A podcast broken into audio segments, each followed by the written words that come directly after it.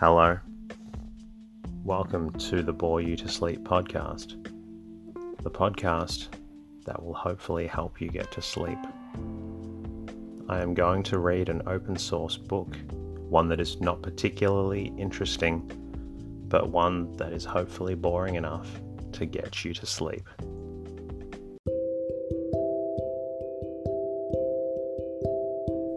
Is there something interfering with your happiness or is preventing you from achieving your goals?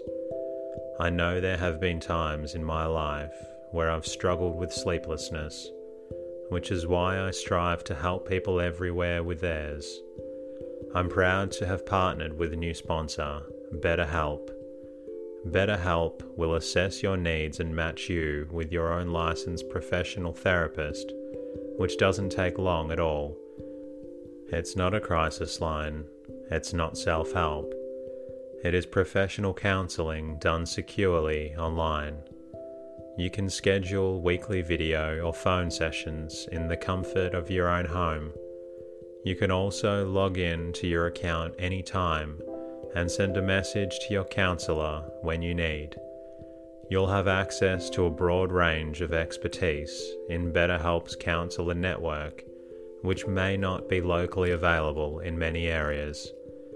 BetterHelp is committed to facilitating great therapeutic matches, so they make it easy and free to change counselors if needed. Visit trybetterhelp.com forward slash bore you to sleep. That's try better H E L P and join over 500,000 people taking charge of their mental health. Special offer for You to Sleep listeners with 10% off your first month at trybetterhelp.com forward slash bore you to sleep.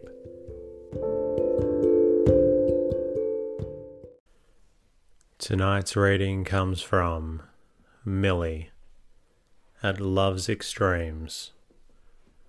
The story talks of a romance that begins in the mountains between a mountaineer and a young woman called Milly. The book was written by Maurice Thompson and published in 1901. My name is Teddy, and I aim to help people everywhere get a good night's rest. Sleep is so important, and my mission is to help you get the rest that you need. The podcast is designed to play in the background while you slowly fall asleep. Thank you to everyone who has reached out to send their gratitude to me during the week. Thank you to Sydney Nataya for your lovely messages on Instagram. Thank you to Emily Mills for your warming message through the website. Thank you to Joanna Teixeira for your appreciative message through Castbox. It means the world that I've been able to support you. I thank the Anchor supporters and Patreons that continue to support the show. If you do appreciate the podcast, a lovely way to say thank you is to leave a review in your podcast app. Even one sentence can help out. If you would like, you can also say hello at boreyoutosleep.com where you can support the podcast. I'm also on Twitter and Instagram at boreyoutosleep. In the meantime, lie back, relax, and enjoy the ratings.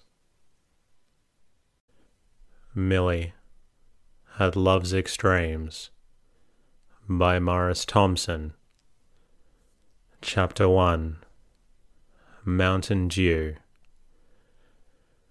A man stood on the jutting shoulder of a mountain overlooking a long, narrow valley, whose scattering houses and irregular farm plats, seen through the clear air of that high region, appeared scarcely a gunshot distant when in fact they were miles away.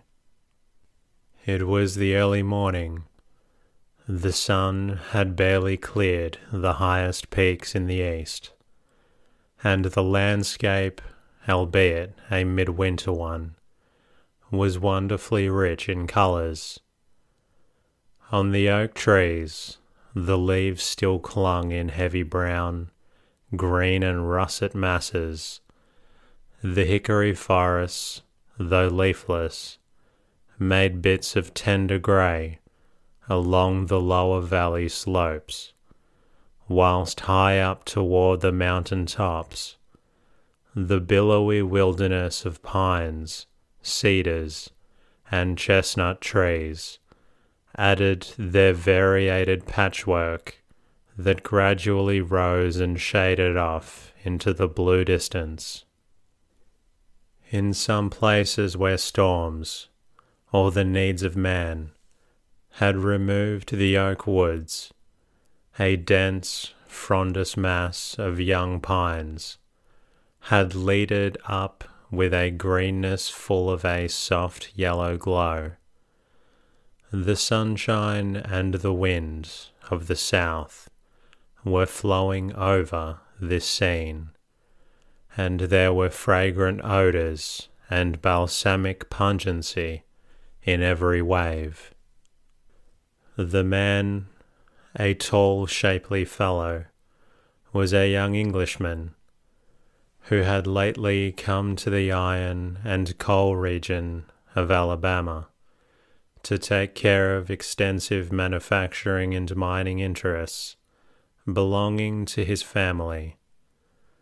Just at present, with a true English faith in the value of outdoor sports, he was hunting wild turkeys, or for that matter, whatever other wild game might chance to let him get within gunshot of it. He had left his hotel at Birmingham with the first hint of dawn, and had steadily tramped over the hills and mountain spurs, and through wild ravines and beautiful glades without a sight of fur or feather.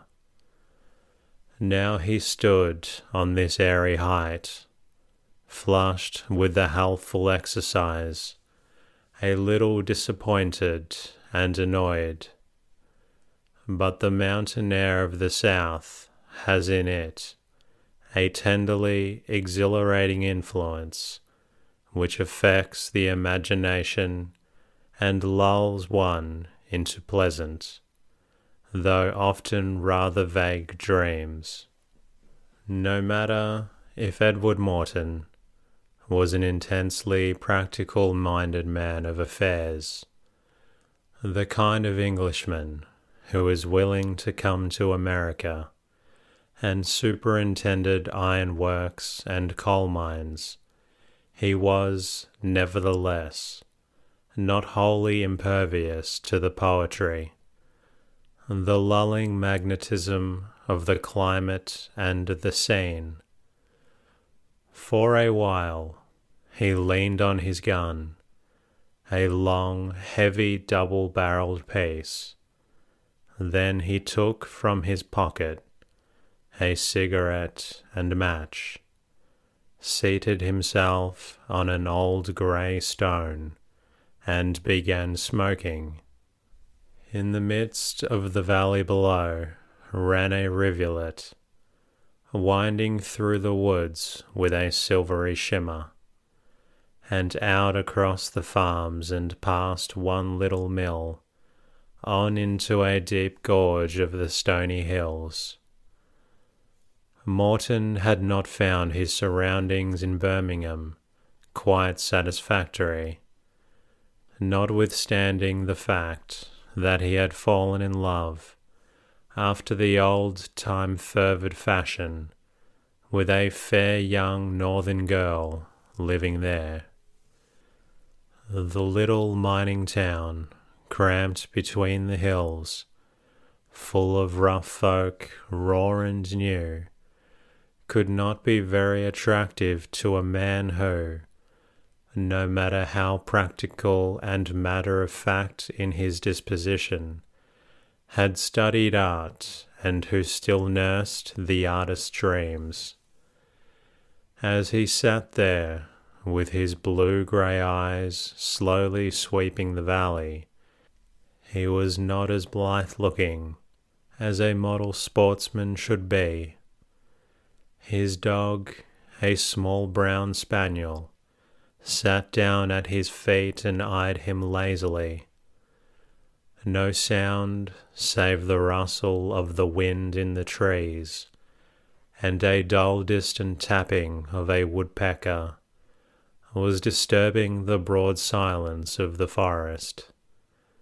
The sky was intensely blue.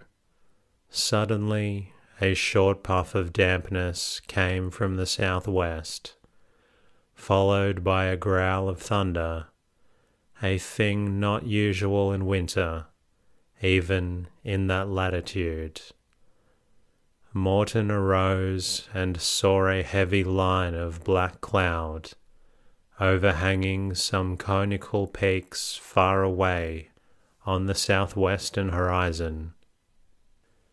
Come, Nat, he said to his dog. We must be going back. A nasty squall is coming. We shall get our jackets wet. Nat answered with divers canine antics, and the two turned away from the valley.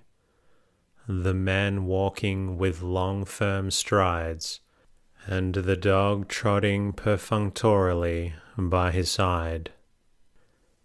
Their way led among the flanking spurs and foothills of the range, now over great fragmentary boulders, now through yawning clefts and down winding defiles, sometimes on bare ridges of shale.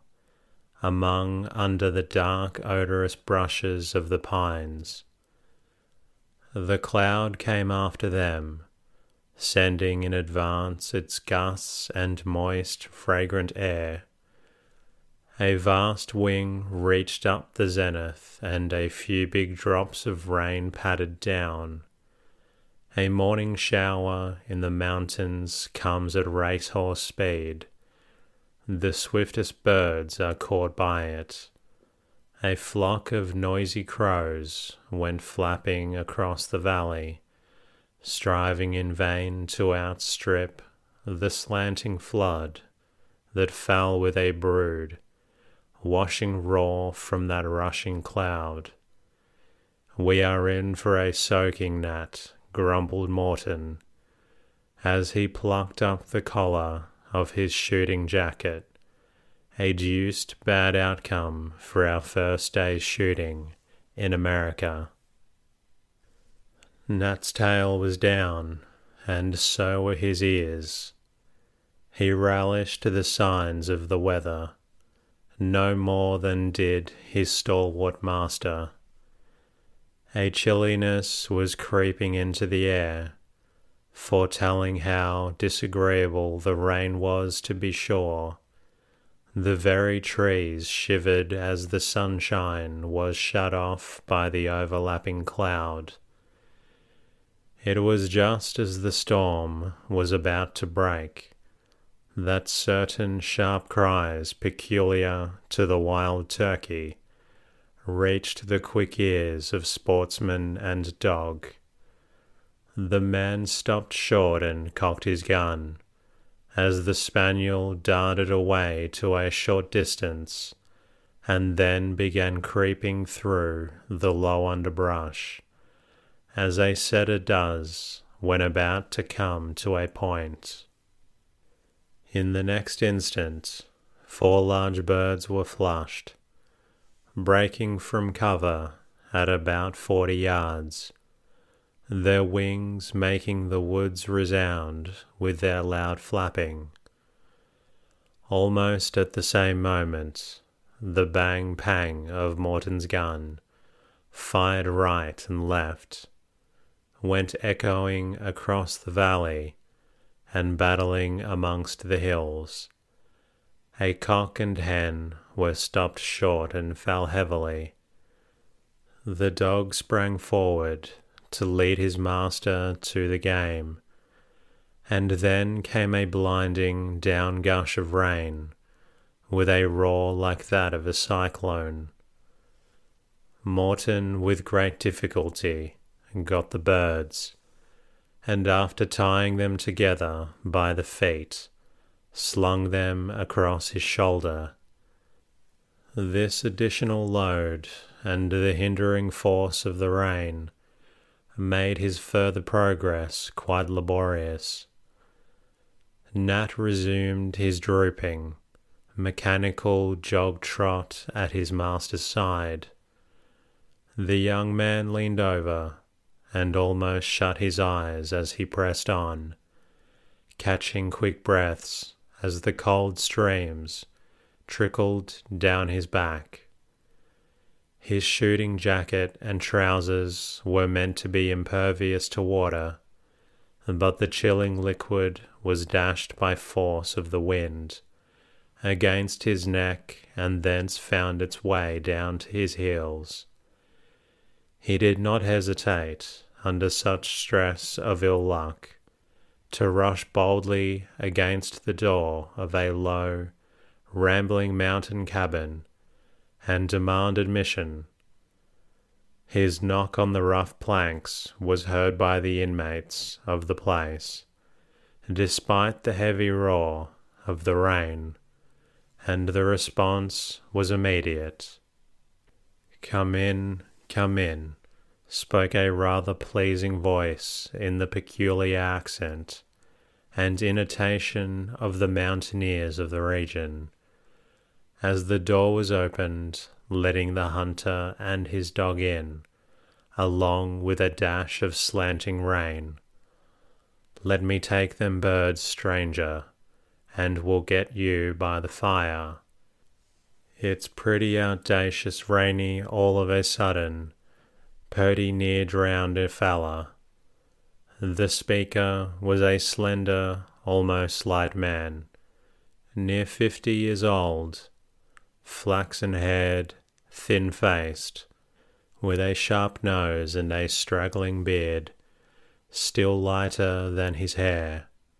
He took the brace of the birds off Morton's shoulder and threw them aside on the clean white floor.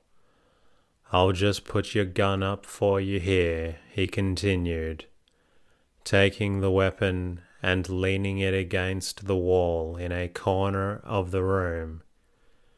Then he quickly fetched a chair. Sit down and make yourself at home. I'll punch up the fire. It's got sorty low. I'll get some lighted knots. Morton found himself in a place whose features had once interested him. Glancing around the room, he saw two low beds, a few plain, split bottomed chairs, an old queer bureau or chest of drawers, with glass knobs, some rude shelves, with ironstone dishes on them, a long flint lock rifle hanging in buckhorn forks over the door.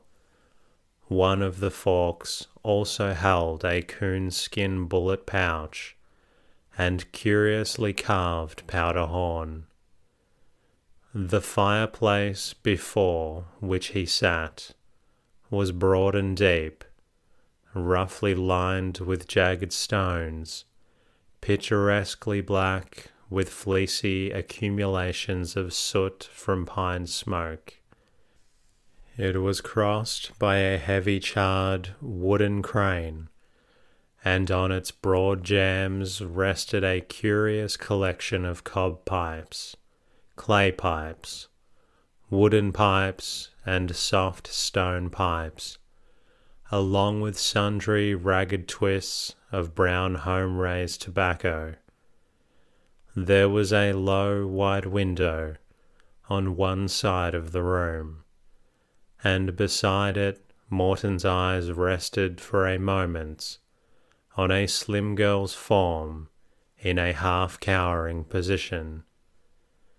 She was so turned from him that he could see no more of her face than a rounded line of one cheek. There was a heavy brush of long, bright yellowish flaxen hair, a very delicate ear, and a glimpse of a brown throat and neck. One hand, rather large but shapely, lay along her lap, on the scant folds of a homespun cotton dress, the skirt of which could not quite hide her coarsely shod feet. There was something curiously striking in this crumpled little figure that held Morton's gaze for a time. Through an open door that gave into a smaller room, the intermittent hum of a spinning wheel made itself heard. Distinct from the clash and swash of the storm, a tall, angular woman walked back and forth, drawing out and reeling up the coarse thread as she was twisting. The man had soon fetched wood and pine knots for the fire, and presently a liberal flame wavered up to the mouth of the great old chimney. He turned to Morton and said, Lay off your coat, stranger. We're going to get your shirt dry. It's audacious and honourable fur to heave on a wet shirt. Morton smiled pleasantly. Thank you, I will, he said, rising and stripping off the stiff jacket. You are very kind. I am covering your floor with water. Sure, that's nothing, replied the man, in a tone of gentle contempt. If you'd see it sometimes when I come in, you might talk. Them little puddles hain't nothin' at all. The Colonel and me just floods the whole house when he gets wet. Wonder if John hain't a coming pap. This sudden inquiry came in a sweet, half shy voice from the girl at the window she calls him John. I calls him Colonel, explained the man. Then turning to answer the question, Oh, there's no counting for him. He's as likely to stay out all day and night as anyway. It doesn't make a difference to him whether it rains or not, does it, Milly? The girl had turned her face toward the man when she spoke, but now she averted it again, a little flush gathering on the brown cheek. He don't mind no weather, stranger.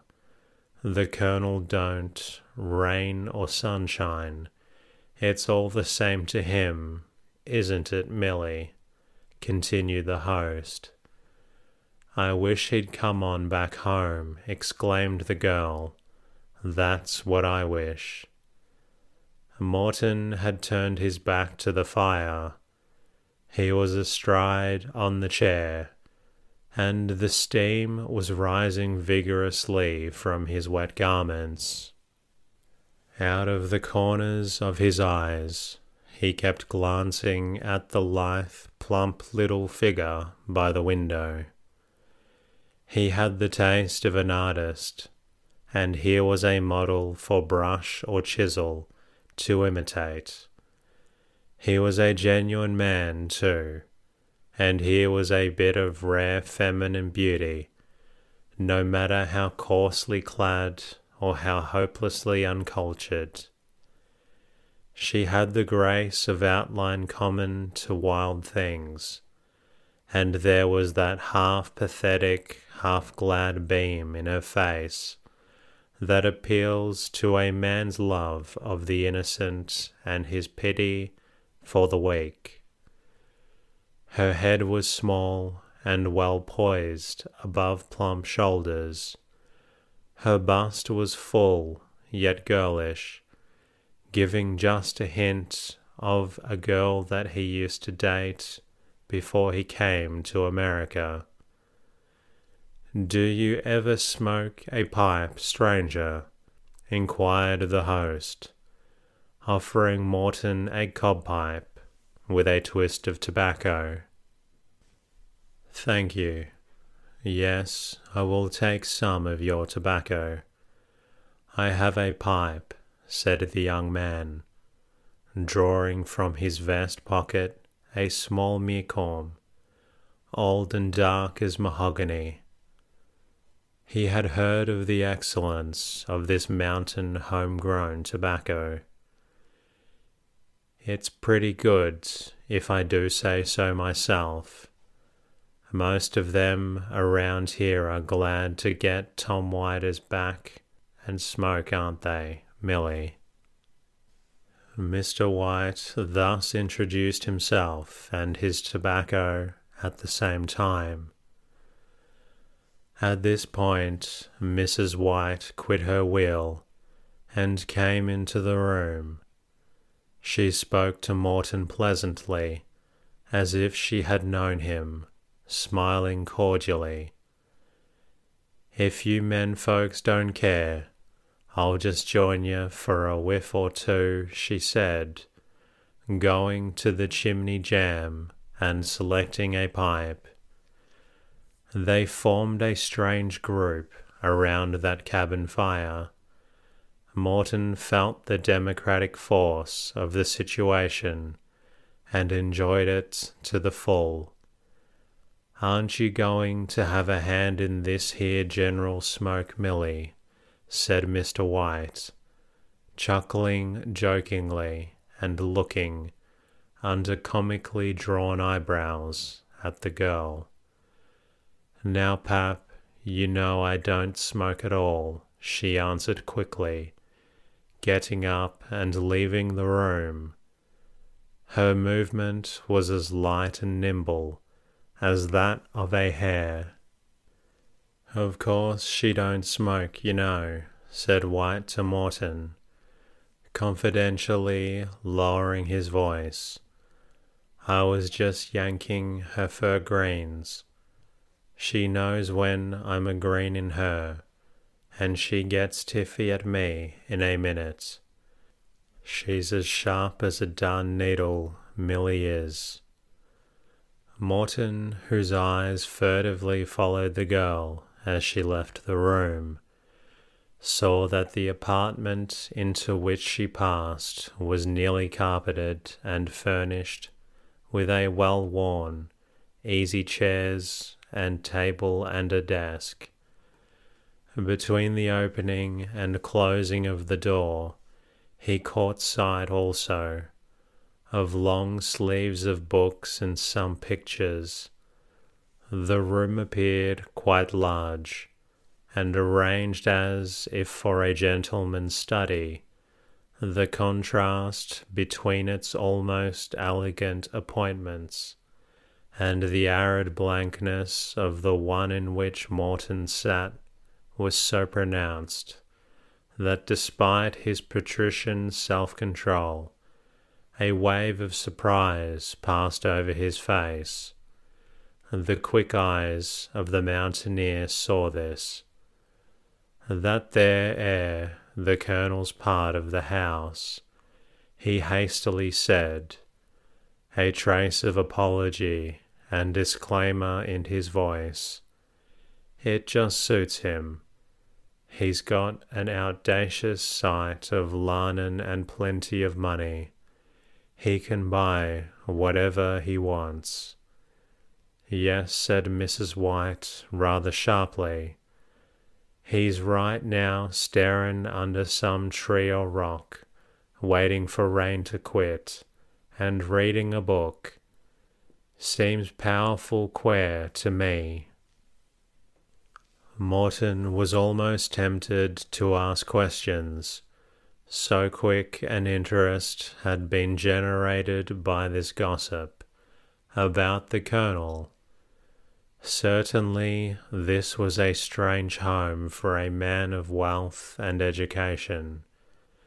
Possibly the colonel was some sport loving gentleman from New Orleans, Mobile, or Montgomery, who had taken these apartments in the cabin as a sort of shooting box he thought, for he had heard much of the peculiarities and extravagances of rich Southerners. But his mental discussion of this subject was cut short by a sudden movement on the part of White, who sprang to his feet and elevated his hands. Well, it's just too audacious, Sarah, he cried as if utterly chagrined. Just to think, the stranger came in wet and soaked and had no liquor. Bout like such as us, and frugal as we are, responded Mrs. White. You'll find them under the bed, behind the sack of taters. White dived under the bed in question and drew forth a large earthen bottle. Mrs. White fetched a large heavy tumbler and handed it to Morton. Morton, with no light inward protest, submitted his lips to the proffered glass. His English taste for excellent drinks was never more deliciously surprised what began as a formal, carefully guarded sip crept into a series of slow quaffs, ending in a final hearty gulp. White grinned delightedly. It's good, isn't it, stranger? Don't we have the best way of getting to the very marrow of a fellow's neck of any liquor he ever tasted. If it don't get there, none don't. The Colonel says it's the best liquor that he has ever tasted, and he has travelled. He has. He's been in foreign parts, Rome and France, and them air places. Morton was quick to acknowledge that the brandy was surprisingly fine. It had the bouquet of old wine, the body of cognac, and the mellow fire of Scotch whisky, along with a faint trace of peach kernels. He thought of a certain London club in which he would like to introduce this sand mountain nectar White partook sparingly of the precious beverage, and then carefully replaced the bottle in its hiding place under the bed. Meantime, the heavy throbs of wind and rain shook the cabin to its foundation. When the mountaineer returned to his chair by the fire, Morton inquired of him where the brandy was made. Oh, I don't know, wherever it was made, nohow.